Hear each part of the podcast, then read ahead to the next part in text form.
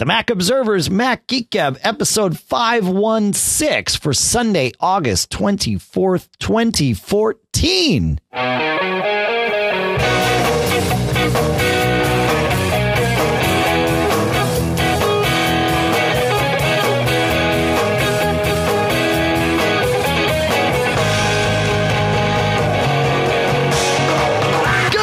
Greetings, folks, and welcome to the Mac Observers Mac Geek Gab, the show with cool stuff found, tips and questions, not necessarily in that order. We answer some, we share some, and generally together, our goal is to have a great time together. That's what we do, and we like to learn. We love that you're here with us. This episode is sponsored in part by Squarespace at squarespace.com. If you visit squarespace.com slash MGG, you get 10% off. Uh, actually, you visit, uh, the coupon code is MGG. We'll talk about this more in the show, but the coupon code is MGG and, uh, and we'll have a way of, uh, of, uh, you telling us about your Squarespace site and then we'll promote it to everybody we know on, uh, on Twitter and all that stuff. Squarespace.com slash MGG. Here in Durham, New Hampshire. I'm Dave Hamilton. And here in Fairfield, Connecticut, John F. Braun. How are you this fine Sunday morning, John F. Braun?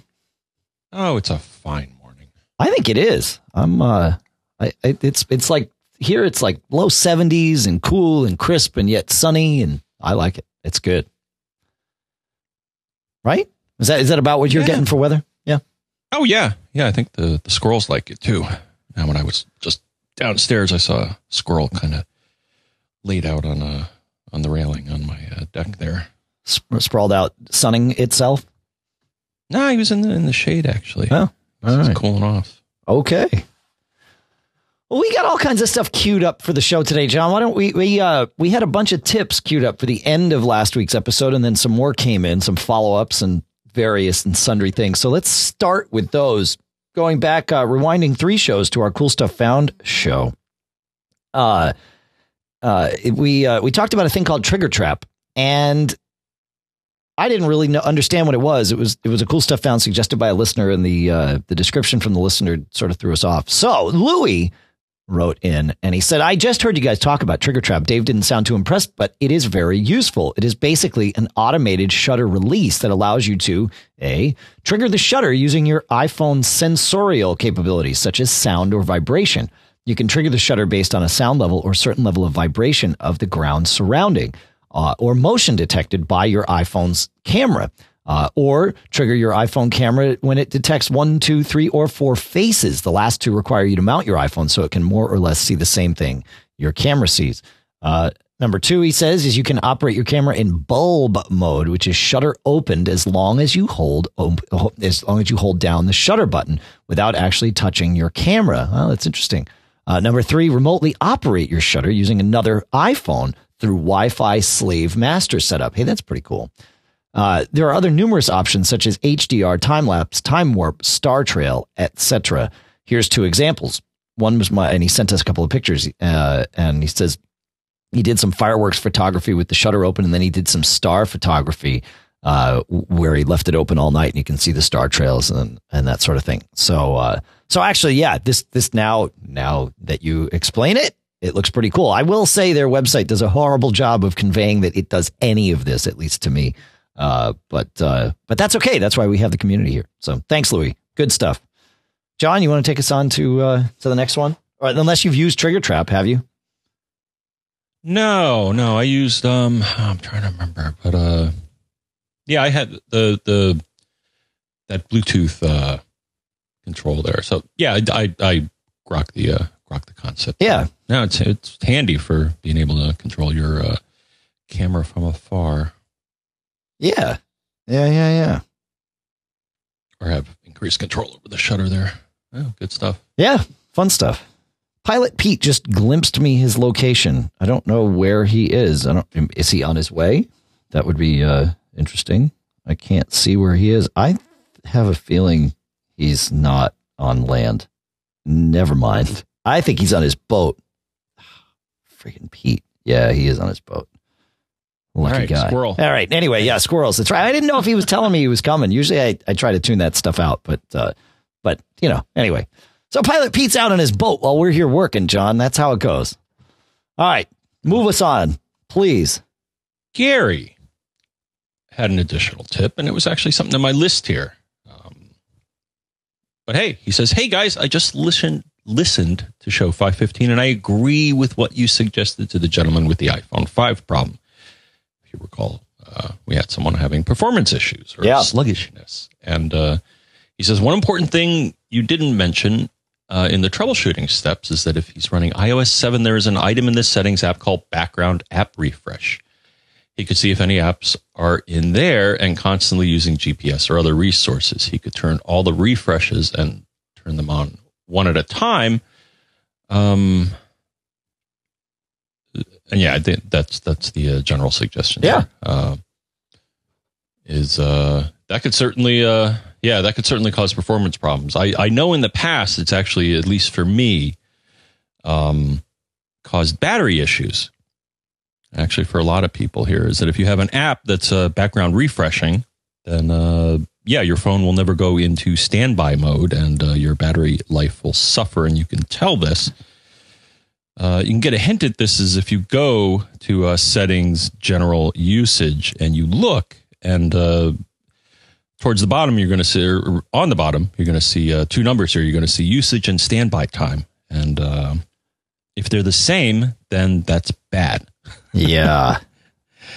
Um, and actually, at one point, I did um, just totally disable background app refresh, and that uh, did fix the problem. And actually, annoyingly enough, what eventually fixed the problem when I turned it back on because I, I did have the thing is apps will warn you, um, which is the one I use here, Strava.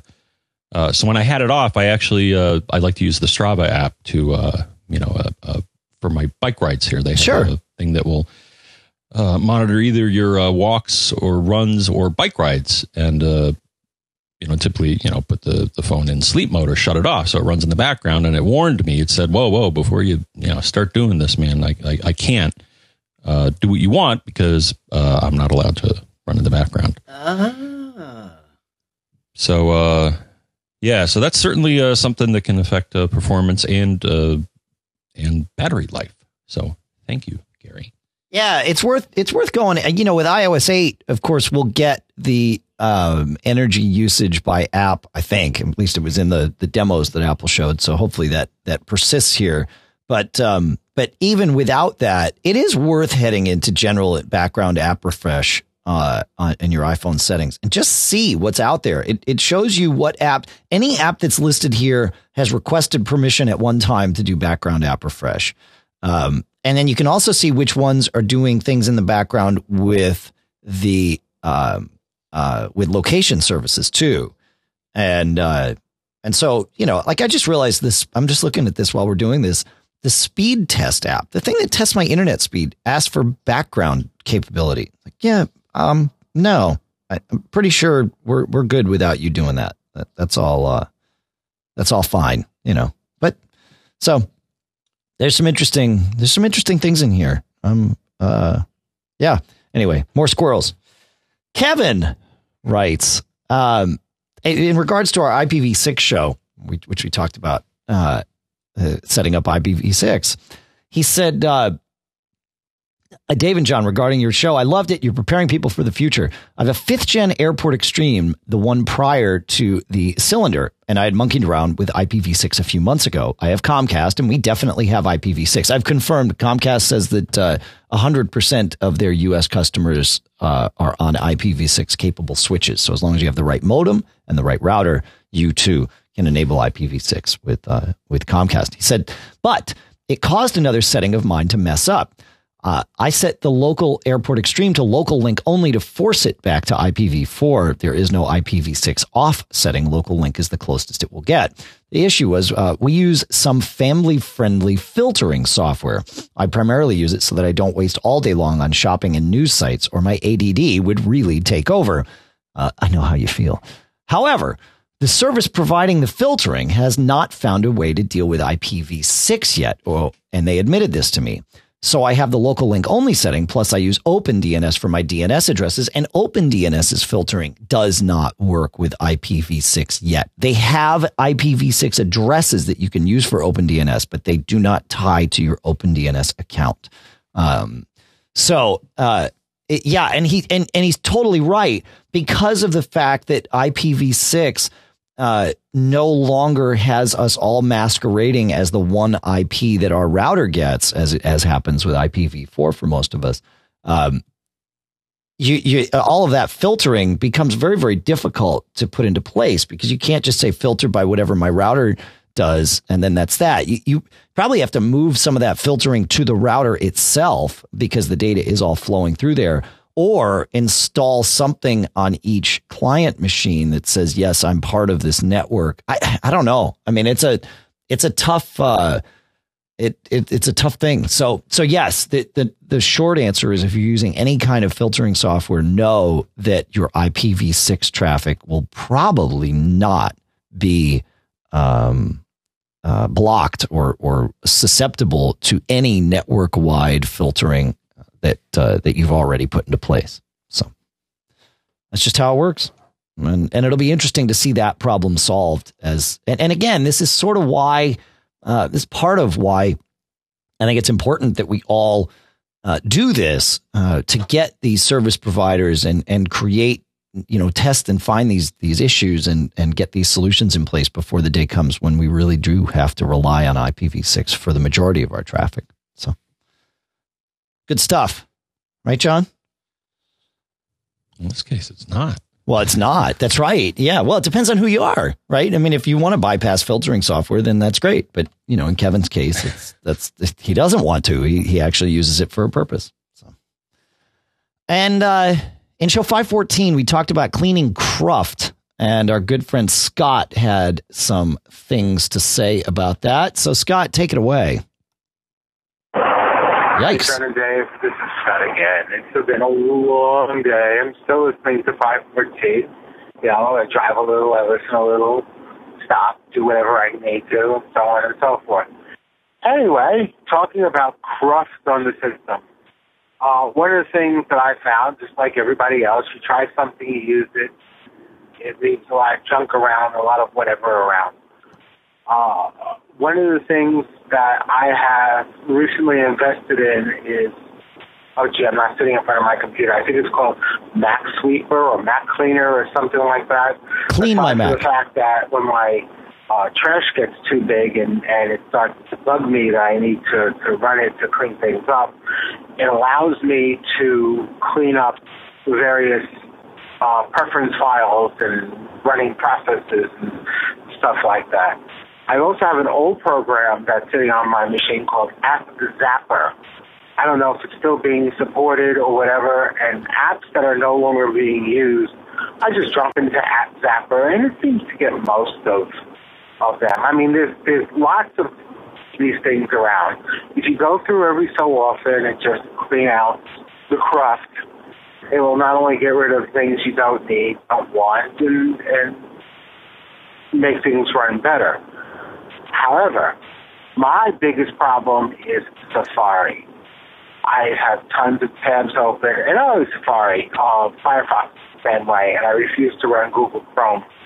Uh, they tend to be massive memory hogs. And not only are they massive memory hogs, for some reason, they also cause the, for some reason, the UI, system UI process to go huge. I don't know why. The only way I found to clean these things out is just to log off to get the UI to restart and log in again. And once that's done, everything is cleaned up. And I do that once a week. I try to reboot about once a month, but at least I try to log out and log back in once a week. That's it. Thanks. All as well. And remember, Brooklyn is part of New York City. I know. I am still from Brooklyn, even though I don't live there anymore. Don't get caught. Thanks, Scott. Yeah, I, um, I, we've got some people in the chat room at MacGeek, MacGeekGab.com slash stream. Uh, hello, everyone. Uh, complaining about uh, clean my Mac, but I actually leave that running. It it uh, I I use it for a couple of things, and it is good for cleaning out the cruft when you delete an app. Uh, Hazel, I believe Hazel is the one that will do that too uh, if you've got that running. And uh, and Clean My Mac also, you know, I've got several discs attached to my Mac, and it will tell me when the trash cans in uh, in any of them get too big, and it actually lets you empty the trash on a per disc basis, which I find helpful because sometimes there's things I put in the trash, and it's like, yeah, I'm not quite ready to to empty that yet uh, if I'm in the middle of a process, but but um, so I yeah, I've I've I've had good luck with Clean My Mac as well for for exactly the purpose Scott's mentioning here. So, how about you, John? And one that I use. So yeah, we we and actually we came across that. Yeah, one uh, Macworld. Yeah, uh, it's a good program. Yeah. Uh, one that I like uh, for cleaning out the cruft here, and it's pretty thorough. Uh, the, there are a number of programs that'll uh, like App Zapper. He, he mentioned. Uh, I'm not again. I'm not sure if they're still supported. Um, that's one, but uh, at one point, I did a survey of the various ones out there, and at least uh, out of the free ones here, there's one called App Cleaner you can get from freemacsoft.net slash app cleaner. Huh. Uh, and that one not only gets the, uh, you know, but it gets the P list. It, it digs pretty deep. Um, you know, it'll go into application support. So, so it's not just the app and the preferences. It'll it'll dig a little deeper to get rid of, uh, you know, some things that you may uh, not realize are, are there and either take mostly taking up space, but could be taking up processing. Yeah, yeah, well, yeah, that's right. Space and space and CPU. That's that's what it comes down to, right? Indeed. All right. Uh, let's see. You want to? Uh, you yeah. We decided we were going to do Eric. All right. Um, Eric writes. Uh, shared. We were talking about photo streams uh, and and specifically sharing videos across photo streams. And uh, and Eric sent us along the Apple Knowledge Base article that that states photo stream does not automatically upload video. It doesn't support it at all. However, shared photo streams can share videos as of iOS 7, not iOS 6. But the video length is limited to five minutes. So that was a, a nice little cap on on the discussion we had about that. That you're you're limited to five minutes on the things that you add to shared photo streams. And as John, as you pointed out, shared photo streams can be shared with others, but they can also just be shared with yourself if you want to get videos bounced around from device to device. So, thank you, Eric. Good stuff. Ready for Chris, John, as we bang through these tips here? Yes. Sweet. So Chris says love your show, guys. And, and we love you too, Chris. I think. um, uh, I had the same issue, the issue being not being able to print. Um, earlier this week with my brother HL 2270DW network printer. Who names these things? Yeah, I know. you know, when I was doing consulting, there was a period of time where you could just know every printer model, right? And you, you you knew, and then it it just got to the point where that was impossible, and yet people would call and say, "Hey, um, I have the brother. It's the HL twenty two seventy DW. Do you know of any specific problems with the way that connects to?" Like, dude, how is that even? I mean, you go to the store and see that there's you know, 75 printers on the shelf there, and that's a pittance compared to the overall possibilities of printer models. No, off the top of my head, I don't know. It was like when Apple had Performas, right? You know, I have oh, the yeah. Performa 662. It's like, okay, stop right there. I have no idea what you're talking about. There's too many models. Right. I can't. Yeah. Anyway, I don't know where continue. I was going with that. Yeah. Thanks. Way to go. John um, grabbed the reins. He reset the printing system, which is one of our suggestions to get printing back in line. Um, is you can just wipe everything out and start from scratch. But that did not work for him. What worked, and this actually surprised me, is he said, I eventually used a method that reset the printer by holding down a series of buttons for 10 seconds, and this fixed the problem. So, yeah. we'll stand by here of you know, turning it off and on again, or, you know, th- this is a little more severe, but apparently, uh, you know, any device, the uh, settings can get corrupt or confused. And you got to do the Hail Mary and, and just tell it, okay, just reset yourself like you are new out of the box. Yeah. And, uh, and I think most devices will support that, though you may have to read the fine manual to figure out how to do that. Is that what RTFM means, John? I had no idea. I thought it was something Uh, the else. F, the F can be uh, interpreted uh, different ways oh, interesting. depending on your audience. yes. Ah, Yeah. For those that don't know, this is an exclamation uh, a lot of times from people that are supporting things to the users saying RTFM. yeah. Um, and sometimes uh, that helps people solve their problems. Though I would argue that having a manual that's too large is kind of a design failure and that everything should be intuitive, right? Uh, everything should be intuitive. Yeah. Yeah. My, uh, uh, this guitar player I play with, his, his mom was one of the earliest Mac users. She actually, or Apple users, she actually ran a consulting company, uh, for where she went around and helped people with, you know, set up computers in their houses and stuff. And, uh, but she was, she didn't like the fact that, that Apple, I, I keep saying Mac, that the, you know, the Apple II didn't come with a real manual. You know, I mean, it was in her eyes, it was not, there was not enough of a manual. So she actually, um, got up at, at one of the, uh, early, early Apple fests or something where Jobs was taking questions and, and screamed at him about that, which I thought was kind of funny. She's one of those crazy people. I like her. I like her because of that. So, where was I going with this?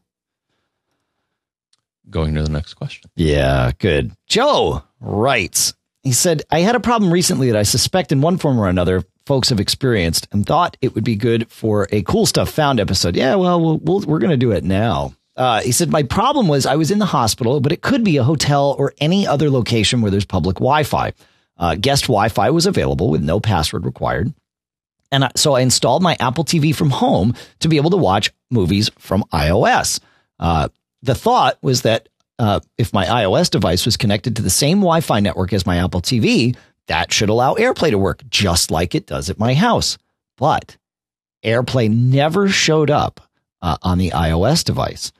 And this is because a lot of times guest networks are set up in, um, I don't, I can't think of the term, but, but essentially they're set up in a mode where devices cannot talk to other local devices. It, it's a security thing, and it keeps you from uh, too easily sniffing the traffic of your neighbors. Starbucks uh, at least should do this. I don't know if they do, but but you know, in, instead of being able to see everybody else's computer on a guest on a on a network that's set up in this particular way, the only thing any client can do is access the router and get on the internet. But there's no peer to peer communication allowed.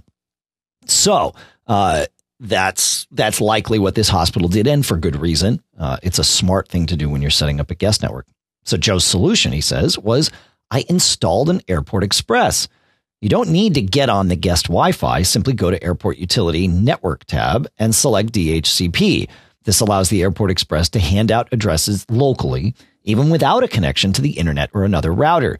Then select the Airport Express's network on both the iOS device and the Apple TV. And of course, your Airport Express is set uh, to allow peers to communicate with one another uh, in the same local network. And boom, you're good to go. So, uh, so yet another, uh, yet another check mark in the box of reasons why it's good to travel with your own router if you want to stream movies from your iOS device to an Apple TV that you travel with. So.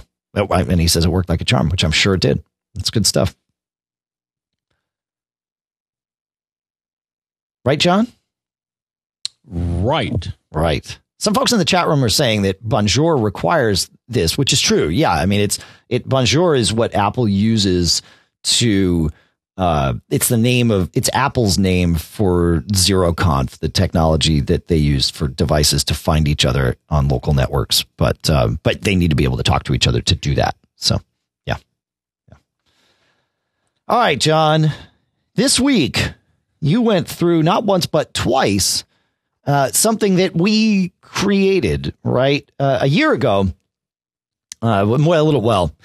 I think it was a little more than a year ago, but it might have been, I guess on this show, it was probably a year ago. We talked about creating email certificates to send out um, secure email to, to be able to encrypt. And in fact, lots of you have started sending us encrypted messages. And the way that works is we send a message to you or you send a message to us. And if you send it signed, which means you've included your key, uh, then when either one of us replies to the other, we can take that key and encrypt the message and come back, and, and that's using SMIME. Although some of us have been have been using PGP too. We have both for Mac Geek Gab. Uh, the problem with SMIME certificates is that when you get the free ones, they typically expire after a year, and uh, and so the process of going and uh, you have to get a new one, right? The, there is no renewal of uh, that we've found of any of the free certs from either Comodo or Start SSL.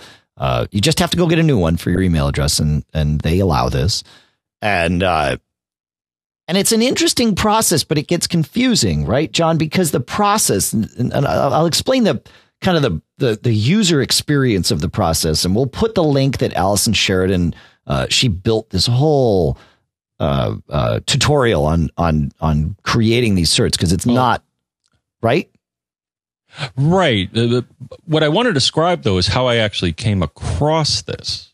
What, what well, the user is going to see and why you may or may not want to do this. But at least what happened in my case is I noticed this because I was sending an email to someone and I, I then looked at it later and I saw, at least using Mail app on the Mac, in the banner it said, uh, "There's a problem with the signature for this message." And yeah. I'm like, "Really?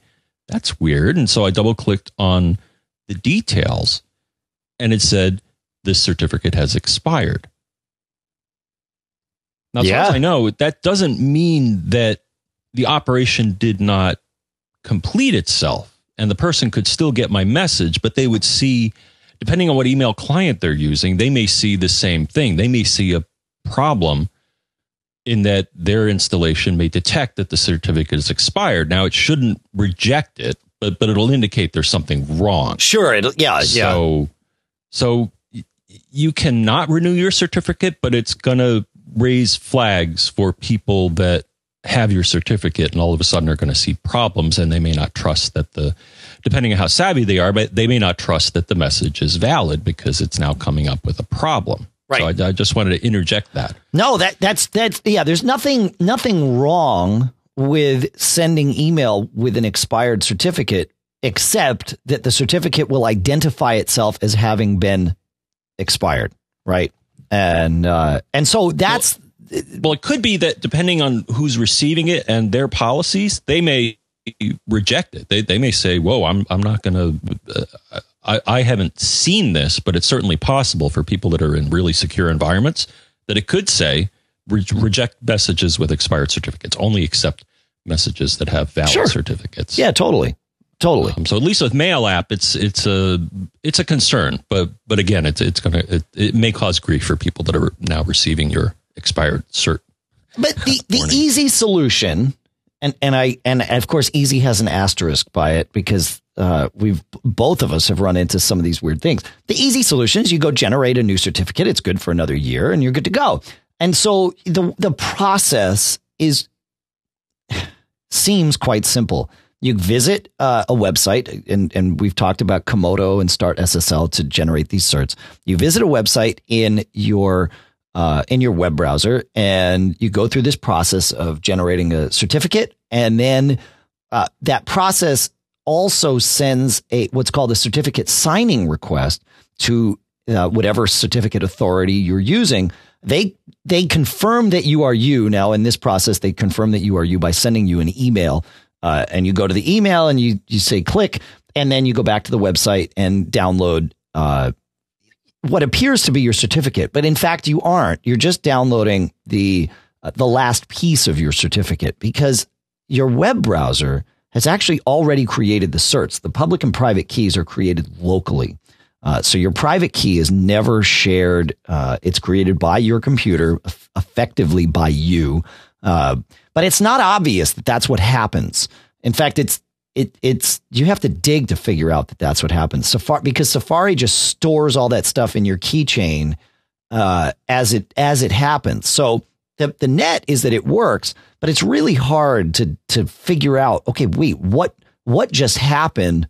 And in fact, trying to keep track of all that stuff gets very very confusing. Which is why Allison had to create this big long tutorial instead of us just saying, "Oh yeah, go to uh, comodo.com and you just create your certificate and it's all good." It's not that good. It's good, but uh, but it's a weird process because it's you're you as the user are are uh, uh, the, the process, a lot of it is obscured from you. So, John, uh, I did this back in June because that's when my personal certificates expired. But uh, but your personal certs just expired this week, and uh, and our Mac Geek Gab certs will expire on Wednesday. So we took the opportunity. You took the opportunity to create a bunch of new ones. So what problems did you run into? Yeah, so this is going to be a little off the rails because it's it because it's just the nature of the beast. But let, let's let's do the best we can, John. Well, the problems that I ran into, so you go through the same process, but what happens, and I think part of the the, the problem is keychain access, the utility in OS 10 that manages uh, your keys and certificates. Um, depending on where your certificate is stored in which keychain it's stored. I was starting, or, or depending on which category you choose. So there's there's two areas in uh, keychain access to let you see uh, different lenses of, of what your what's yeah. stored on your system. There are keychains, and then there are categories. And when I got a new certificate, it wasn't clear to me that it had actually successfully added it because I was looking and I would still see the old one with the old expiration date, and I would not see the new one. Or depending on where I looked, I would see the new one, but I would only see the certificate. I didn't see the associated key. And as we described, if you if you want to share, like of course I want to share the, uh, you know the the the both the certificate and the private key with uh, Dave, if we want to sign um, Mac Geek Gab stuff sure. you need both the cert and the private key and you need to export that. But I wasn't getting, I wasn't seeing that. And it was starting to upset me. Now, once and you I, even need to do that. Not, I mean, we did it because we need to share that private key so that we're both sending from the same key. But uh, if you've got multiple computers, uh, or or a computer and, and, an iOS device, you also need to export that key out in a way that you can share it amongst all of your devices because that doesn't happen automatically. Right. And then the other issue is that depending on where the certificate is placed or the keys are placed, if you try to add one with the same email address, I was getting uh, keychain access was was yelling at me saying, well, "Really, I, I I can't do that." And I'm like, "Really?" It would give me an error. It, it would still go through it. So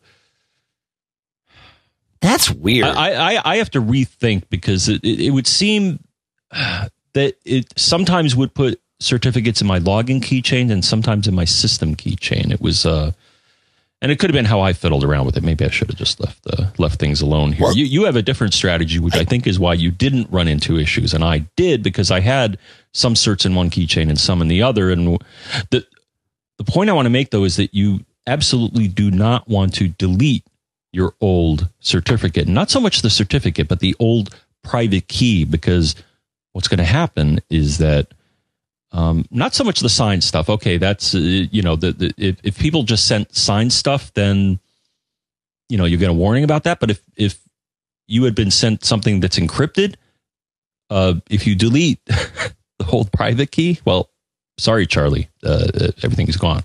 That's right. That's right. The yeah, messages will be will be uh, inaccessible because you you have just uh, we, we can't stress enough the importance of keeping your private key. And what you should absolutely do is uh, when you have a certificate is export it into this, uh, you know, we call it the PKCS12 or P12 file. Um, because it's game over. If you lose your private key, it's, it's, it's game over. So number one, don't delete the old cert, even though it's expired. Um, you still want to hold on to it if you want to access the messages, old messages. That I mean, that's that's true of any uh, password or or or key that has been used to encrypt something either by you or for you, right? Uh, you want to you want to be able to decrypt that stuff, and and that's that's sort of the frustration of why I wish there was a way to to get these keys in a way that we could renew the key as opposed to expiring an old and creating a brand new one. Because now as the years tick by we're just going to have this laundry list of of private keys John, you mentioned I manage my keys differently. And I do. I keep all of my email keys in a separate keychain that only has my email keys. Now, getting them in there was tricky. uh, because Safari creates this stuff and barfs it out into the login keychain. And so you, then you have to move it over, and there's two pieces, at least two pieces to each. Um, there's a certificate and a private key. The problem is the private key, it's not obvious what email address the private key attaches to. There's no way to see that inside keychain access. So what I have to do is uh, I look at my login keychain and I know that I'm going to create something from, you know, Comodo, right? C O M O D O. So I do a search uh, for Comodo in my uh, keychain access. And I know, okay, I have nothing in my login keychain from Comodo. Everything is in Dave Mail, which is what I call my mail keychain. Great. Then I go to Safari, I go through the process, and I see new stuff is appearing from Comodo in my login keychain. So it's like, okay, that's the stuff I need to move over. But uh, but it's a hard thing to do because there's no identifying uh, trait to this. But the benefit, so so a that's that's part of the benefit, John, is is I I know what it is I need to move because I simply have nothing else there. Um, so that that's that's a that's a side effect of setting things up this way. The real reason I set it up this way is I like to, I like the comfort of uh, knowing that I have to enter a password every time I'm encrypting an email message or decrypting an email message. And, but I don't like to have to enter a password all the time. So, uh, what I, the reason I created a second keychain is in keychain access, uh, you can go in and when you, each keychain has, um, you can, you can go in and, and set an, a separate expiration time on this. You just go to f- highlight the keychain, go to file, and uh, I think it's file and get info, right? Or oh no, you right click on the keychain and go to change settings, and you can have it lock. And so I have my my mail keychain lock after five minutes of inactivity, no matter what. So even if I'm using my Mac, as long as I'm not using the mail keychain after five minutes of not using it, boom, it's done. And it will ask me again. So when I go send an email, it asks me to type my password, which is great and uh, and so that's that, that's the reason I've done this. But it also helps keep this whole management, especially as things get bigger and bigger. If I wanted to, if I didn't have my stuff in a separate keychain and I wanted to set up a new Mac, I would be lost because I, how do I know what to export? It's a big process. Whereas now I just actually I just take the whole keychain and share it with the other computer and I'm done, which is pretty good. So um, so yeah, that that's how that works, and uh, and it and it works well. Uh, I haven't had any issues with it other than the headache once a year because I forget just enough of the process. Like, I mean, just like you went through recently, John, which is why I had you create the MGG keys because you had just created your own. Like, well, you've seen this more recently than I have. You'll get through it faster. So that was that was that process, right? Yes. Yes. So I highly recommend, especially now, I highly recommend you keep your your mail keychain, uh, your mail keys. And we're talking in a separate keychain. We're talking about S-MIME keys, which are the keys that are uh, used natively by Mail app, both on the Mac and on iOS devices, which is great because, like, when you sent me an encrypted message last night, John, uh, you know, I saw it on my iPhone, but I can read it on my iPhone. There is something else called uh, PGP or uh, GPG Mail uh, is available on the Mac. There's some iOS apps available to do it too, and and that's a it uses PGP encryption. It's a similar concept implemented a different way. Um, you can go back. We'll we'll find the link to the episode if you want to hear the whole description about kind of our our differences between the two. But um, the issue with that is there's no native support for it on iOS. So if you were to have sent me a PGP encrypted message I would just get an attachment that I would have to open in a third party app, which then has my private key in it because I've put it there and decrypt it and all that stuff. Uh, GPG tools for the Mac uh, is, or GPG Mail for the Mac, which is all of GPG tools, uh, is great. That's at gpgtools.org. And I'm trying to think of the one that I use on iOS that I really like. There are two, and I believe iPGMail is. Um, is the one that I like. And I will open it up and make sure that that's the one I use. Uh, huh. uh, I got to remember my password for the app. Yeah, iPGMail is the one that uh, that I like on iOS. So, so there you go. Anything else to add to that, John? While we're rambling on here. No, just uh, you know, let us know if you run into any issues. Yeah. When you get your uh, when you renew your cert or generate a a new one, uh, you may run into problems. Yeah. Yeah, yeah, yeah. Yeah, it makes it fun. There's no there's no there's no great way to to do this on the Mac, which is too bad. It, it, it there's an opportunity here. Uh, even I mean, even it's weird because once you put these keys into your keychain and set it and get it set up right, mail just on on on the Mac and on iOS, uh, and there's different processes for getting them in. But once you get them in, you just get this whole new piece of UI that you can sign and encrypt mail that just isn't there before. And there's no way to say, go use this key or not use this key. It's just if you're using an email address that you happen to have a private key for and it's set up properly, boom, the UI appears. If you don't, it's not there. There's no troubleshooting it is, you know, you're left to your own uh, devices. It's a little frustrating. But, you know, that's how it goes. Fun stuff, right, John? Oh, yeah. Oh, yeah. Our first sponsor for this show is Squarespace at squarespace.com slash MGG. Squarespace is, you know, they're, they're a web host. They're a website design tool. Uh, they are a website template library and they're great people. Uh, and I can say that having worked with them now for several years. So you, you, it's all, and it's all done on the web. It's a web app, right? So you visit squarespace.com slash MGG because that lets them know we sent you. And, uh, but remember that MGG thing because you're going to need that two weeks later and I'll explain. So you visit squarespace.com slash MGG and immediately you're shown uh, their template library, all these beautiful templates that they have designed and are constantly uh, both refining and creating new ones. They spend months on each one of these templates, not just to get them looking pretty in your, uh, you know, your desktop web browser, but also to make sure that they work uh, on all mobile devices. Every template they have is uh, responsive, meaning it it changes depending on the size of the device that is viewing it. If you set up a website there, you don't have to have a separate link for iPhone users versus you know desktop users. It's just the same link for everybody, and the the website auto adapts. And they're just beautifully done, and they really troubleshoot these things like crazy, and make sure that when they roll it out, you're you're not going to have any issues.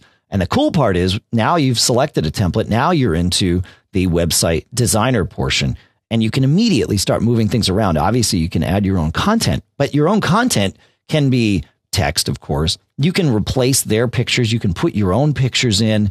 And this stuff, you just drag it in from the desktop. It's amazing. It works really, really well. And, uh, and then once you've got your website going, that's when, and you get two weeks for free to muck around with it. You can visit your website, mess around with it when you're ready to launch, uh, or your two weeks is up. That's when you're going to want the coupon code MGG because you, that's when you pay. It's like eight bucks a month if you sign up for a year. And here's the thing. If you're going to sign up for a website and you're going to host it, you don't want to change web hosts every month. So don't trick yourself into thinking, oh, I only want to sign up for a month. Save some money, sign up for a year. Whatever you choose to do, uh, 10% off with the coupon code MGG. So now you've got your website up and running. They have e-commerce as part of it. Uh, you can you can you can actually take credit cards right on your website. I did it start to finish in less than an hour. I set up a website, set up an order form, and had credit cards coming in. And I didn't use, you know, I, I didn't have to set up my own merchant account or anything. It just all works right there. And uh, and they do a great job with it. They interact, they, they interface with with things like Mailchimp if you want to uh, have people sign up for a mailing list. And it's just super simple. And they're constantly refining this. It, they do a great job at what they do. So check them out, squarespace.com slash MGG. Once you've set up your site, send us a tweet and use the hashtag Squarespace shoutout. Uh, send us a tweet to at Mac because that's where you'll find Mac on Twitter and use the hashtag Squarespace shoutout. And then we'll tell everybody else about it too. Uh, we'll tweet it out from the, the Mac account. I've been tweeting most of them out from my, my personal Twitter account. And, uh, and so, you know, it, uh, it, it helps keep the community going and, and that's a beautiful thing. So squarespace.com slash MGG is the place to start. All right, John, it's time to go to questions. Don't you think? It's it's about darn time. And answers. Oh, wait a minute. You didn't tell me we had to provide answers. uh, all right. A little tea is going to go a long way here. Why I chose echinacea tea today. Usually it's either like uh, ginseng tea or just mint tea. But this morning when I was down in pre show, I grabbed echinacea tea. I don't know why. It's not like I'm feeling under the weather, but uh, maybe it was the, the, the brisk cool. Remind, it reminds me of fall because we're heading into fall. Where am I going here? Squirrel. Uh, Sean writes, I have a mid 2000 MacBook Pro and a first generation Apple TV. I'm trying to stream videos from my MacBook, but am not having much luck. I'm able to stream music, however. Uh, I found this out by accident when I heard music coming from the TV. I've downloaded AirParrot, which is a third party piece of software that lets older Macs stream video over AirPlay uh, with the hope that it might help. However, it states it does not work with first generation Apple TVs, which I have confirmed by the program not being able to find the Apple TV. I am able to connect with the Apple TV via iTunes and transfer movies onto it via syncing, which is a feature only of the first gen. Uh, however, unfortunately, some movies only seem to have the audio and not the video, even after I remove the movie and sync again and again and again. This is very frustrating. I realize the best thing would be to update all of my technology, but that's simply not affordable at this time. I can, however, purchase a new Apple TV. The one I have was given to me, so the price was right. And I know it will work with AirParrot. But will that make a difference? Is my MacBook simply too old to do this? Um, I've tested this. Uh, when AirParrot first came out, we had an Apple TV. We have a third gen, so uh, so that's the the right one to test with. And by the way, you know, th- a third gen Apple TV is ninety nine bucks new, but they are almost always available as refurbs on Apple Store for 85 bucks. So, and sometimes I've even seen them for 75. So, uh, so definitely check out the refurb store and, and, and just get your Apple TV that way. There's, there's, if, if you need to buy something from Apple and you can find the exact model you want in their refurb store, my recommendation is to buy it there. You get the same warranty. You know that the product has been through the hands of an Apple tech as opposed to just being built in a factory and shipped to you. And uh, and I've had great luck with all that stuff. I've never had anything from the refurb store that has any like physical blemishes or anything like that on it. So, uh, highly recommended. I think you feel the same way, John, right?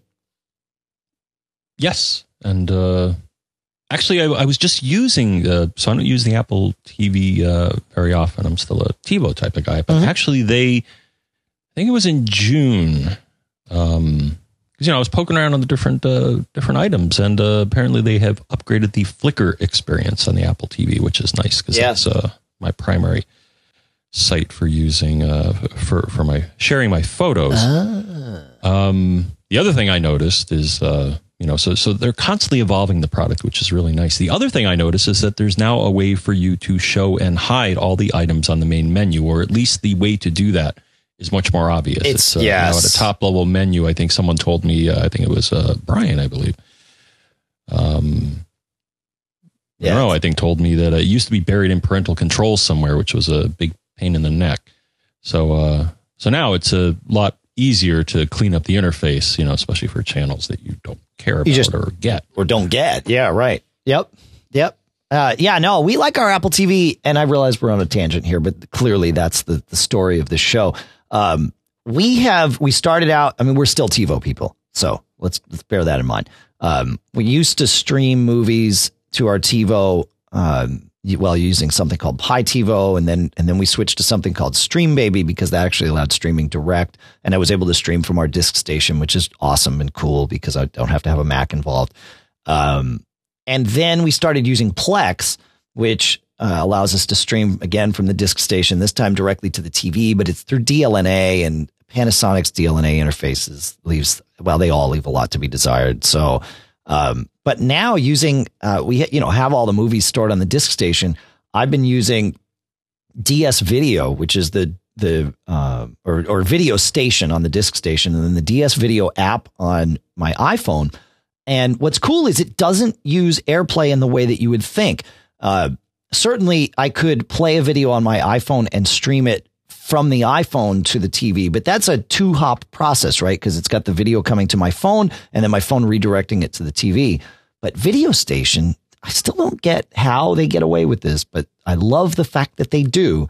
I can use Video Station on my iPhone or even on my Mac or whatever to start a video playing on my Apple TV, but it's going direct. The disk station streams directly to the Apple TV using AirPlay. And then I can shut off my iPhone and the video keeps streaming because it, it my iPhone's not involved. Now I, I could play and pause, you know, from the iPhone, but I can also do that now on the Apple TV because that's in control. So uh so we we play almost all of our movies that way because it's the most reliable way to do it um, for us, and it just it just kind of works and it's super simple and and all that good stuff. So so uh, maybe you uh, if you if you store your movies that way, John, maybe that's a way to uh, to play them. Indeed. Is it time to go back to and answer Sean's question? Sure. Okay. So I've used AirParrot and I've used it with a 2008 vintage MacBook Pro. I haven't tried it with a 2007, but um, but I had no problem with it. And and you know, you have to be aware that you are doing something that Apple clearly has decided they don't want to support you doing, and it's simply a function of CPU horsepower. So if you've got a movie that's you know super huge and requires a lot of uh, horsepower to decode if it's not in something that's you know apple native kind of format and the, the cpu has to work you might get some stuttering. You might not have a pristine experience but uh, but for the most part it worked fine. You know you and you might have to quit other apps while you're streaming the movie from from your computer to the apple tv but uh, but as long as you're willing to as long as you go in eyes wide open and you know that hey you know i'm i'm i'm using a bit of a hack here it works awesome. It really does. I, have had no issues whatsoever with uh, with AirParrot in that regard, and I mean that's why they built it because that it's for people exactly like you and me. I mean, we have a bunch of these older machines that won't do it. Um, in fact, the machine I'm on won't won't stream video without AirParrot. So, yeah, it's good stuff. AirParrot, John. Oh, great! I get the, the skippy skippy and hoppy hoppy with the audio. It's been so long, I missed that. But you're still with me, right, John? Mm-hmm. All right, good. So now that we're done talking about it, was it was appropriate that we talked about AirParrot because it's from uh, from squirrels. Uh, so you know that that's cool. They do cool stuff over there at Squirrels, reflector and slingshot, all that stuff. Anyway, you want to take us on to uh, Paul here, John?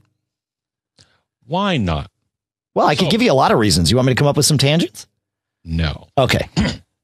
Paul says, Hi guys, I currently have a mid 2010 MacBook Pro 2.4 gigahertz Core 2 Duo, which I have upgraded over the years to include 8 gigs of Crucial RAM and a 128 gig Crucial SSD.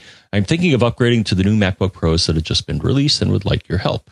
The only issue I would say I have with my current setup is that because I only have a 128 gig SSD, I am using external drives a lot to dump my music, photos, and video files. And given the amount of data I have, I notice that some are taking a lot longer than I would like due to the restrictions of USB 2 and FireWire. Therefore, it would be nice to eliminate this and give the new Macs have both USB 3 and Thunderbolt 2 that solves that problem. However, given that the new MacBook Pro comes with the RAM chip soldered to the motherboard, should I pay the extra for 16 gigs or leave it at 8? I'm having no issues whatsoever so far with 8 gigs I currently have installed, but would like to be able to keep using the new Mac for the next 4 to 5 years.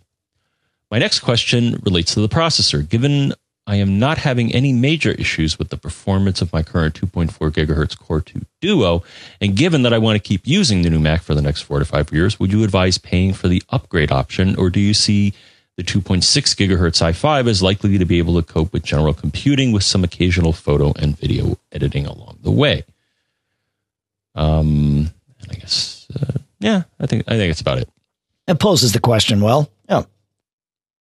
Uh, and here's my answer. Maybe you have a different answer, but, uh, here was my feeling. Seeing as how the RAM is a one-time decision and you can't upgrade it, I would go for getting as much as possible.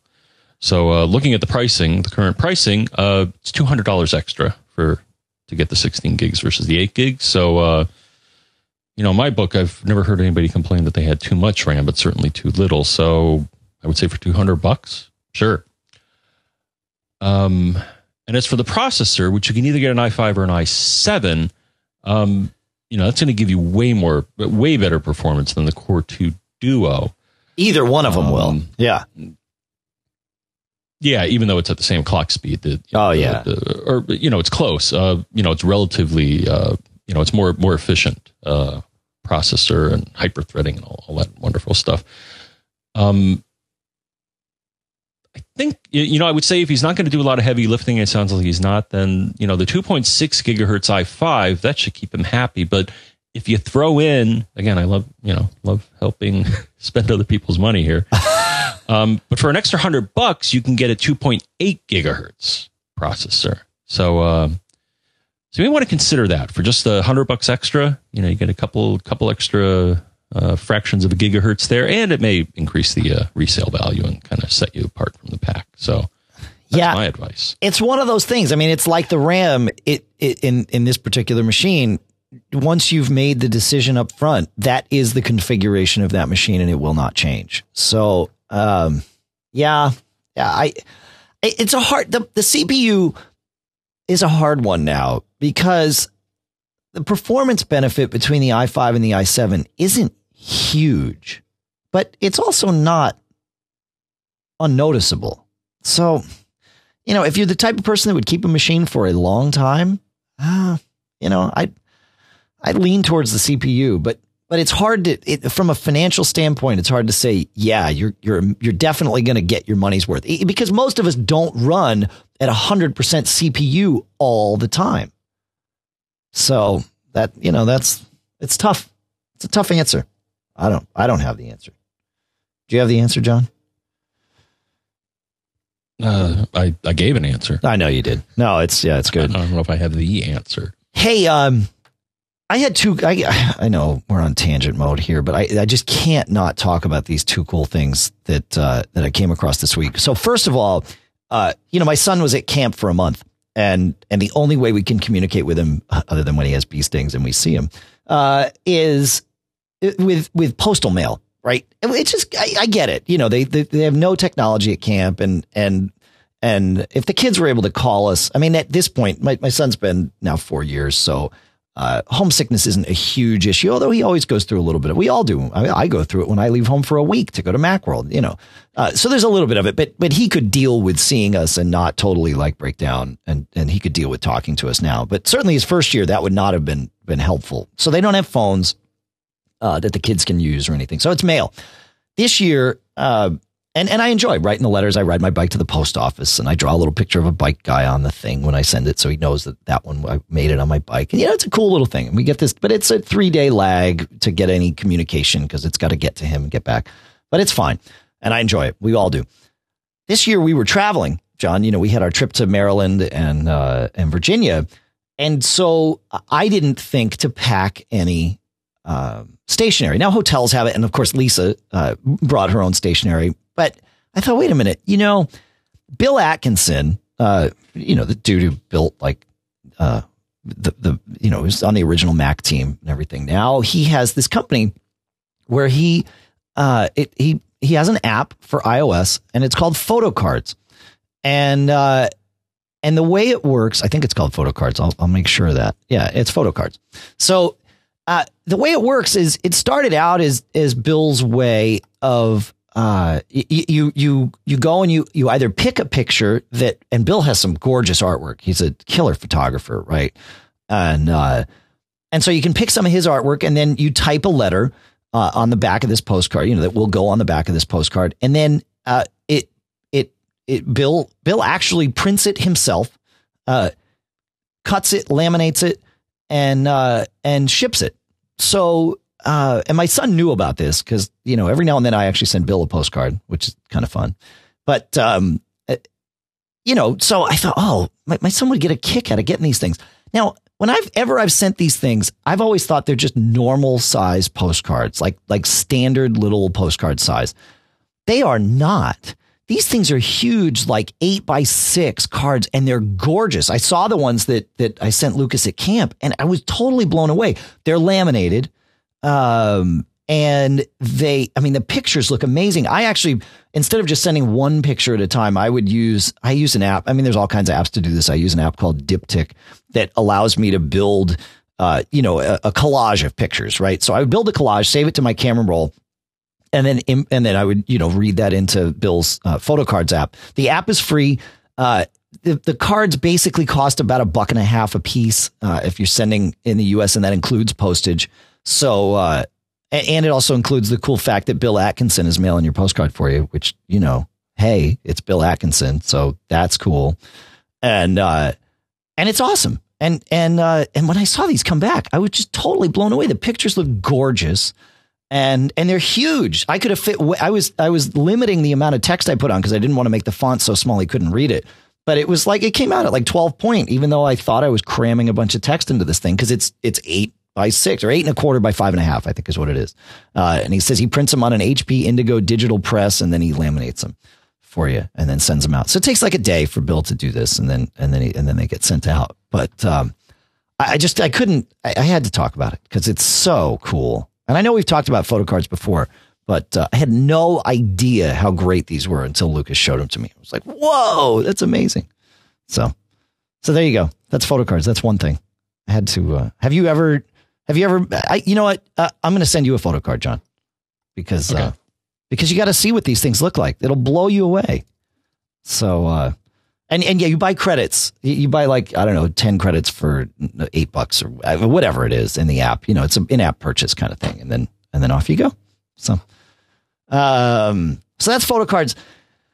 The other thing, you know, we've been talking about Thunderbolt docks, right, John? Because uh, it's cool to be able to add features to your Mac. Specifically, uh, for me, it was gigabit Ethernet because my gigabit port died, uh, and USB 3 because my Mac has no uh, USB 3. I was in that weird uh, that that gap there where we have Thunderbolt but don't have USB 3. Well, a company and and but the thing is, you know, to buy a full Thunderbolt dock, it's like 200 bucks, which is great. I mean, it's totally worth it for, you know, getting the three ports of USB and all the other stuff you get. Uh, the new audio, you know, a new audio interface, all that great stuff. Uh, but it's 200 bucks and it's big. So carting one of these around with your laptop is not entirely uh, the thing you want to do because it, needs external power and it's you know it's I mean it's not gargantuan but it's it's big. It's like the size of an iPad. So uh, Kanex K A N excuse me sorry about that K A N E X came out uh, with these things. They came out with them at Macworld, but they didn't actually start shipping until recently. They're seventy nine bucks a piece. They have two of them. They are bus powered Thunderbolt adapters and they either have uh, they, they both have USB 3. They have two ports on them each. Uh, and they have a built-in Thunderbolt cable, so that it's all in one, and it's just a little dongle. Uh, they have one with Thunderbolt uh, with, with USB uh, 3 and eSATA, and they have another with USB 3 and Gigabit Ethernet. What better adapter to have in your bag with your MacBook Air than a Thunderbolt to Gigabit and USB 3 adapter? The answer: none.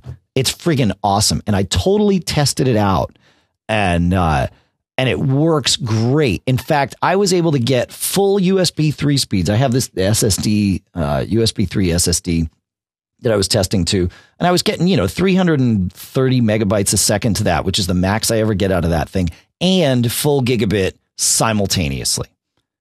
Uh, 79 bucks. This thing, it immediately, as soon as I finished testing it, it immediately went into my laptop bag and it will stay there because now I've got GigE and USB 3 with just a dongle. And a dongle, the dongle that is no larger than my former um, USB to, you know, 10100 Ethernet adapter.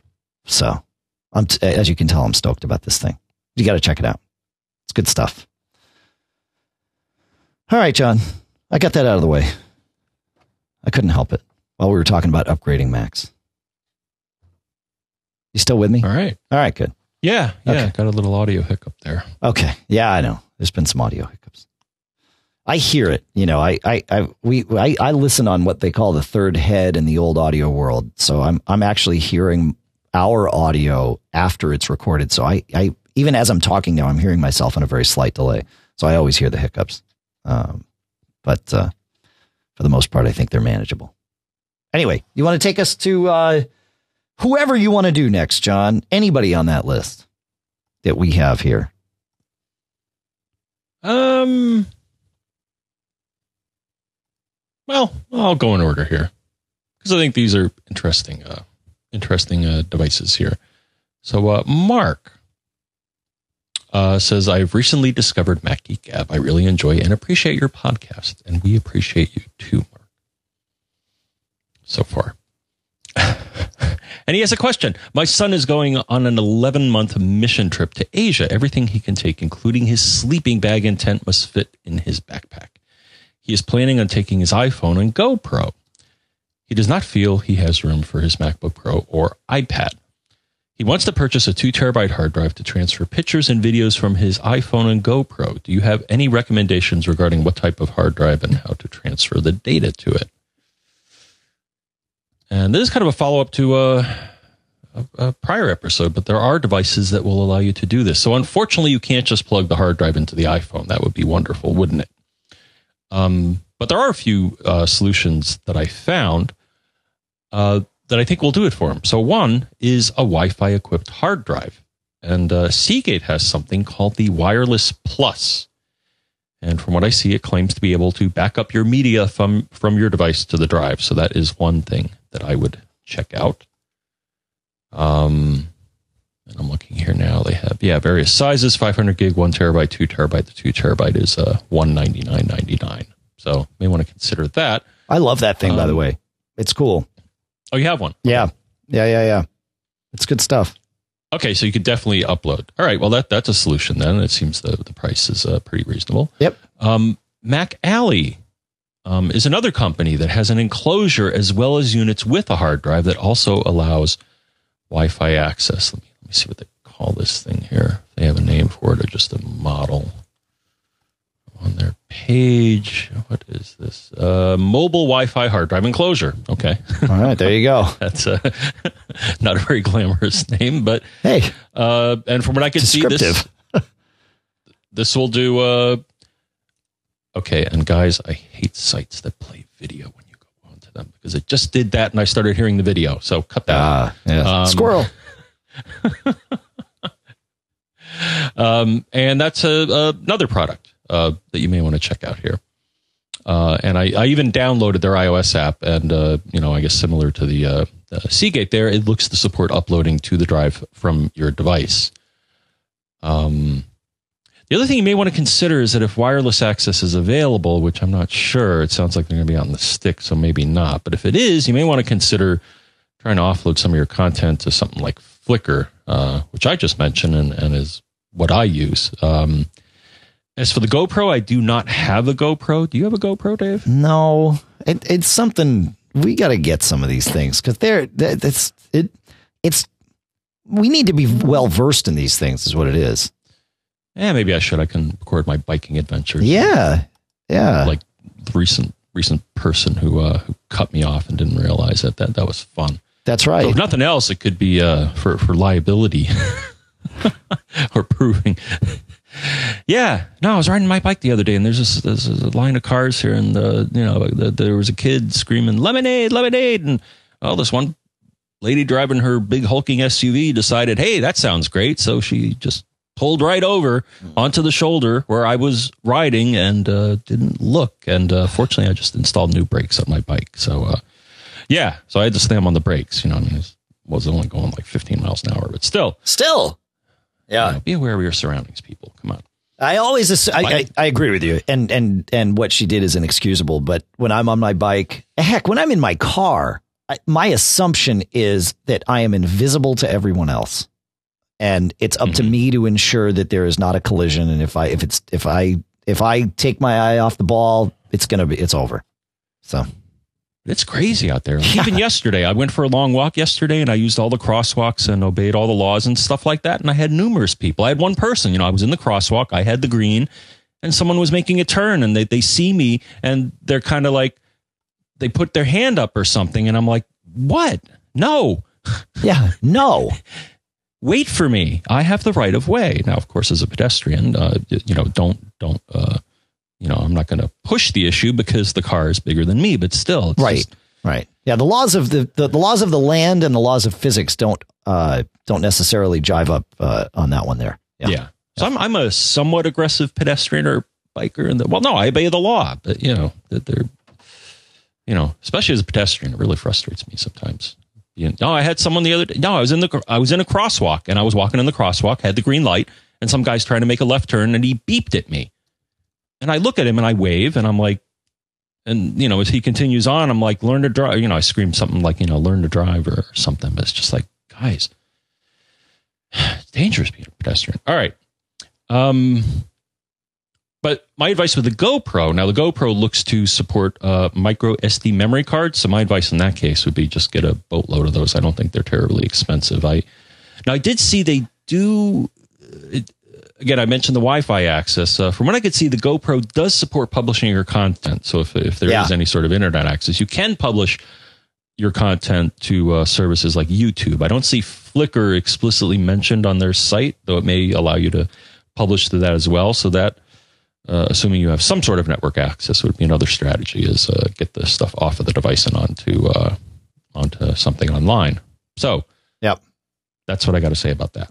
All right, sweet.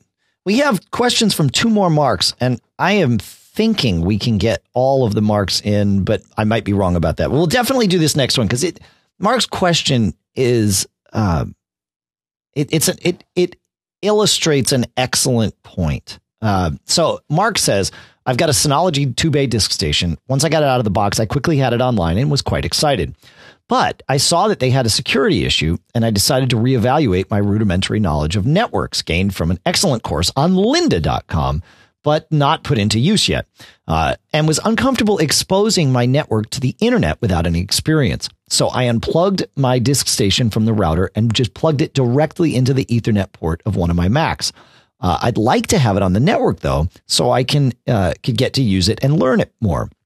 I have a mid 2010 uh, iMac, and uh, the disk station is now connected directly to the Ethernet port. But I also have a 15 inch MacBook Pro, which I'd like to use with it.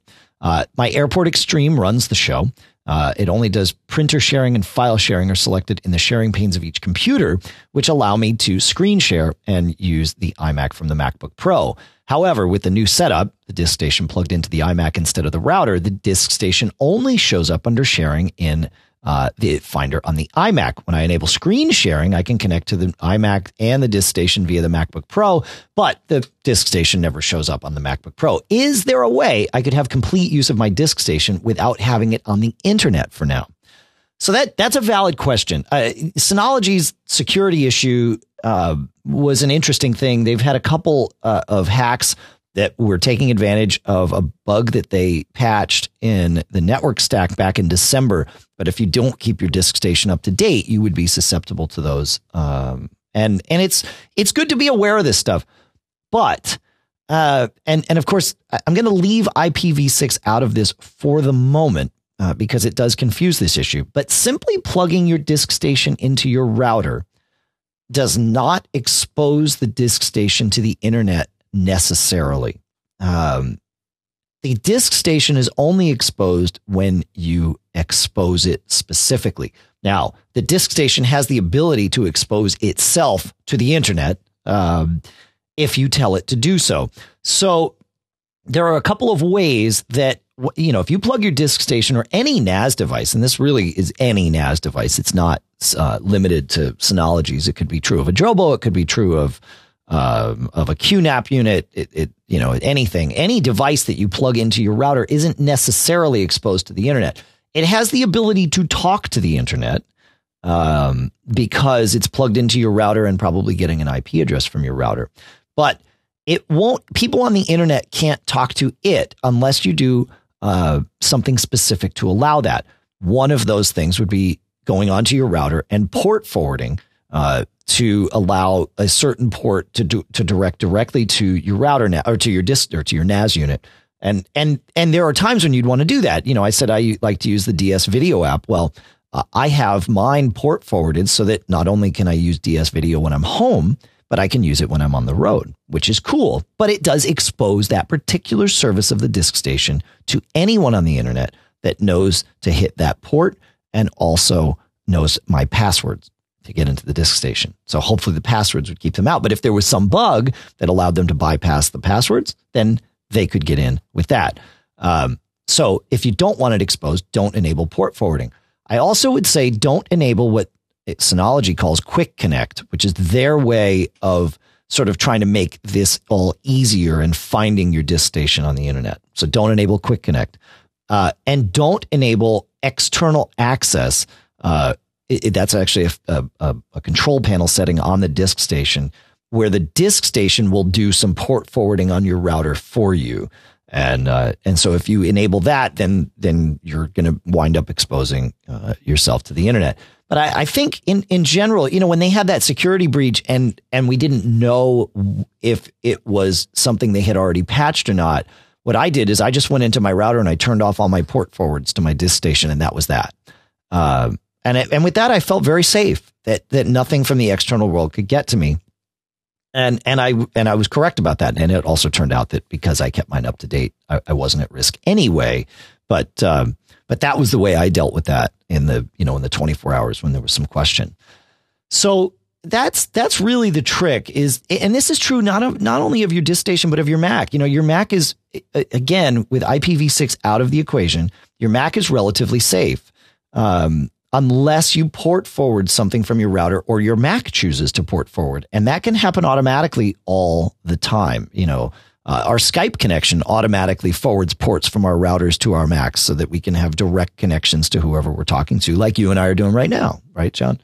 So that's that. Now, with IPv6, port forwarding goes away. Every computer has its own internet routable IP address, and anybody on the internet can uh, at least attempt to connect directly to any of your devices. So your router isn't doing that same sort of uh, functionality anymore, but it, it can do something similar. It can be a firewall. And by default, what we've seen, John, is uh, I think by default, you're going to tell me on Apple's devices, on the, the one that I set up with, with DD uh, traffic to devices inside, externally initiated traffic to devices inside my network is not allowed. I would have to go and turn that on. I think you found a similar checkbox in your um, in your travels there, John, where you would have to. Uh, was that on by default? The filter all external network requests. Uh, what was it? It was actually a, a reject. I think reject. Refuse. Yeah. Let me let me let me double check here. It was. Uh, but I, I, just was that on by default, or did you have to turn that on? No, I'm pretty. pretty uh, yeah, it was in the tutorial. I'm pretty sure I had to actually. Uh, oh, here it is. Network options. Um, this is on your airport. I had to check. Yes. So in um, all right, airport utility, the network tab. Then there's a network options dot dot dot button. If you click on that, there's a checkbox saying block incoming IPv6 connections. And from what I call, recall, that was not checked when uh, I I set it up. Um, and to follow up what you said on that same screen, we discovered this, or I discovered this. I was surprised to see this because you, you know, we were talking about this, and all of a sudden I'm like, you know what? I wonder if there's anything extra in port settings, which is the place in airport utility where you can set up uh, mappings. And when I clicked on the little plus sign, it said firewall entry type. Yep. And the first choice is IPv4 port mapping, but then I'm like, oh, look at that. It now has an extra option. If I click on that menu, it then says, "Oh, how, would you like to do IPv6 firewall entry?" That's awesome. Apple's so, doing great so, with this. That's awesome. Yeah. So yeah, so I, I think it, in a nutshell, Mark, if you simply plug your disk station into your router and let it get an IP uh, from your router, uh, all your Macs locally will be able to see it. Uh, your disk station should be able to initiate its own requests to the internet, which is helpful if you want to install packages on it like Video Station or things like that. You know, those those are going to be downloaded and installed onto the disk station, and and it should allow you to do that with a with a pretty high um, level of external security. So, uh, and that again, that's true of your Mac uh, as well, and your iPhone and all of that stuff. So, uh, so yeah, and I and again, I, like like you pointed out with IPv6, John, I, you know these protections are available there too. It's just a slightly different way of thinking about it. That's all. That's all. All right, are we good on this one, John? Because otherwise, if, yes. if we okay, sweet. So, uh, you want to take us down the path of the final mark here? With uh, we'll talk. We'll, we'll stay on the. It was three different marks. Uh, but uh, but the last two here uh, are both talking about NAS devices. So you want to uh, you want to start us down the path with Mark's question on drive failures and how to deal with them. Sure. Um, all right. So Mark Mark version three or number 3 mm-hmm. Says, Hi, Dave and John. Dave, I heard you on the MacCast talking about how the green hard drives behave and get blacklisted easily in Drobos. I have many failed green drives due to this, and I have a really good run from WD black drives since. Anyways, what I wanted to know is if Synology treats hard drives in the same manner with blacklisting as Drobo and renders drives unusable in that particular NAS. And uh, my experience is. Can, can I just explain what I saw so that so that it gives some mm-hmm. context here? Uh, on the green, what I explained on MacCast briefly is that the uh, green hard drives, and and and they're called that I think because they're environmentally uh, uh, better. Uh, they, they, they use less power or whatever. Uh, when they have an error, many and this is all drives. When drives have errors, the first thing they do is try to fix it themselves by remapping uh, a bad sector for a good sector. And the process of doing that on green drives is much much slower than it is on other hard drives.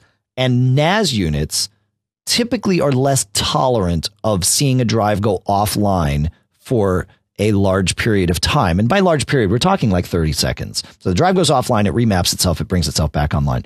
NAS units don't t- typically like that, so they log that as an error. Drobos, specifically, once they see a drive do that a couple of times, they blacklist the drive's serial number from ever being able to be used in that unit again and tell you to replace it. It's a it's a safety precaution, but it it, it and it is what it is, right? I mean it it's not a bad thing, but that's what that's what Mark's talking about here. So go ahead, John. Your experience. My experience is that I did have a failing WD green drive. Uh, and the way Synology deals with this, and they just logged me out. Let me log back in. So I actually got a notification, and the uh, Synology can, uh, you know, send you, uh, you know, by email or whatever uh, notifications. I'm not sure how I knew it happened. I think no, I, th- I think I logged in, and all of a sudden I saw a little uh, little icon. I don't, I don't think I had messaging properly set up. But anyways, and the error was as follows. It, it, it's still on the log here. I haven't cleared out my log, but it said, uh, what did it say? It was something. Ah, it said I/O error occurred to hard disk one on JB Disk Station. I'm like, oh, that's not good. Yeah, an I/O error is is typically something you really want to be concerned about. Because as Dave said, that means that something pretty bad happened to the drive. It did its it, it did its absolute best to try to write the data or read the data. I assume in this case it was writing, and and it failed. And the drive said, "Hey, no, this isn't right." So it happened once, and that kind of concerned me. But then I think it happened again. So then I, I actually uh, uh, ran the smart utility. Uh, you, you, can do a smart um, kind of inventory of all the smart settings. And uh, smart is not just a, a, notification, but it also measures. You know, it's a set of parameters that the drive measures. And I looked at them, and the drive that was reporting the problems, one of them, I think it was something like you know hard failures or write failures or something pretty ominous. The the number was was uh, uh, increasing. Got it. It was larger than it should have been. Sure. Yeah. The, the other drive, it was fine so I actually was able to. Uh, so what I did is I returned it to WD under warranty, and they they asked for the reason, and I said, you know, smart. You know, I went into detail. I said, you know, it was a smart failure, which uh, in a sense it was. I think. Yeah. So yeah, yeah. And they're like, sure, you know, and I sent them a two terabyte drive, and they actually sent me. Uh, they were nice, and they actually sent me back a two and a half terabyte drive. Sweet. That's awesome. yeah, I I've seen that too. Um, and and I've seen exactly the same thing. It, you know, I've had, in fact, the same types of drives fail in the the Drobo as I have in the in the Synology, and the Synology alerts you when it when it has one of these issues, but that that does not auto blacklist drives, and you know the the the auto blacklisting at times it can be frustrating because with these green drives, sometimes the auto blacklisting happens for for the simple reason that the drive went offline to fix itself and successfully did that, right? So that's where it's a little frustrating that as a user, I don't get to say, yeah, but reset. You know, it's oh on this drive. Trust me, it's cool. I'm willing to take the risk, right? Um, that that decision is is removed from me. Whereas with the with the Synology, you get a little more insight into it, and you can you can absolutely make that decision. All they do is warn you, but they never force you to take the drive offline. I mean, it it gets the war the frequency of the warnings increases, and that's you know that should be a sign. But at times, it's it's not a thing. And you know, what's interesting is I headed down this whole path of green drives because when I got my very first Drobo years ago, that's what was recommended to put in them when I got the FS.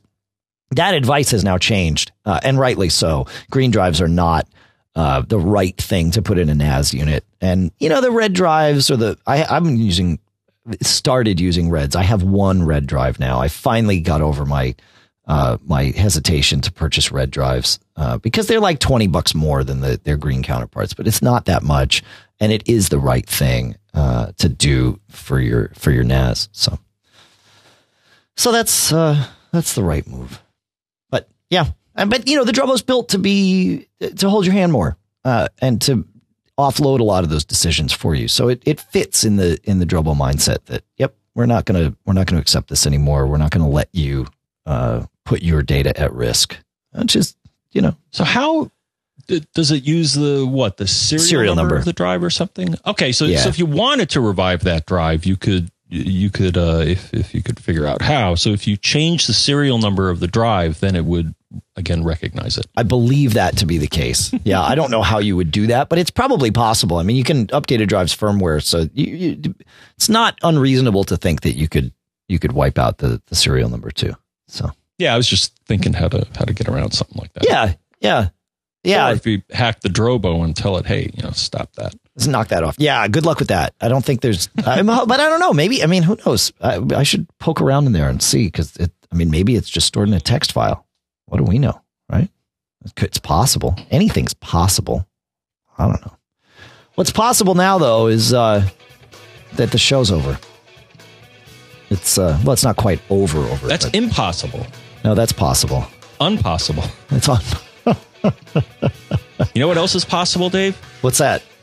For people to get in touch with us. And how can they do that? You may be asking yourself. Well, you're not asking yourself that. At least, certainly hope not. But for those who don't know, one way you can get in touch with us uh, with comments, questions, tips, cookies, squirrels, um, squirrel, is send an email to feedback at macgeekgab.com. That's feedback at macgeekgab.com for you and me, John. And and for that other person, it's feedback at macgeekgab.com. And for those of you that are premium subscribers, it's premium at macgeekgab.com. And that does that box does get answered first, but the goal is for everything to get answered, and we usually succeed. That's all I got to say about that. 206 666 Geek is the phone number that you can call. And John Geek is what we are. That's right. what you aspired and, and, what some of our listeners are and what some aspire to be. But it's yeah. also 4335. That it is. And we mentioned Twitter earlier in the show, so we'll stick with that. Twitter.com slash MacGeekGab gets you to the show, slash John F. Braun gets you to that guy, slash Dave Hamilton gets me to this guy, slash Pilot Pete gets you to that guy who's on his boat. Uh, thanks, Pete. Thanks for joining us today. We uh, we appreciate that. That's that's great stuff. Uh, and uh, we got to give Pete a hard time. And uh, Mac Observer is where uh, uh, you can find all the headlines and all that fun stuff from uh, from TMO.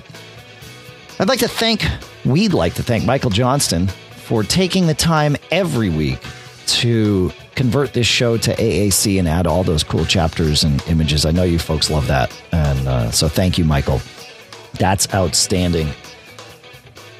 He produces the iOS Show podcast, which is an awesome show. Uh, he and it's usually Jeff Gamet and Adam Christianson uh, put that together every week, and it's a great stuff, uh, all about iOS and and and you know your mobile life. So it's good stuff. So check that out. Also, I want to thank Cachefly, C A C H E F L Y dot com for all the bandwidth that they provide getting the show from us to you and all the hops all over the world. They have their, I think they've got, it's over, it's almost 40 different uh, uh, points of presence throughout the world. So that if you're in Australia and you want to download Mac Geek Gab, you're not downloading it from Virginia in the USA. You're downloading it from, uh, I think it's Sydney actually in, in, Australia. So it's pretty cool. And that happens all over the world. That's what Cachefly does for us. So good, good stuff. I also want to thank all our sponsors. Of course, squarespace.com slash MGG with the coupon code MGG for 10%. Barebones Software at barebones.com. Smile at smilesoftware.com. Gazelle, sell back that iPhone. Go get your price locked in. No problem there. iFixit.com because they're great. Lynda, L-Y-N-D-A.com slash MGG for a seven-day free trial. All through Backbeat Media. John, we made it to the end, despite the tangents.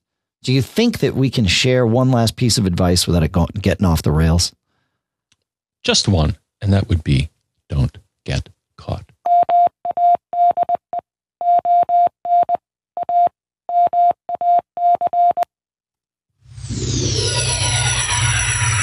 Made up.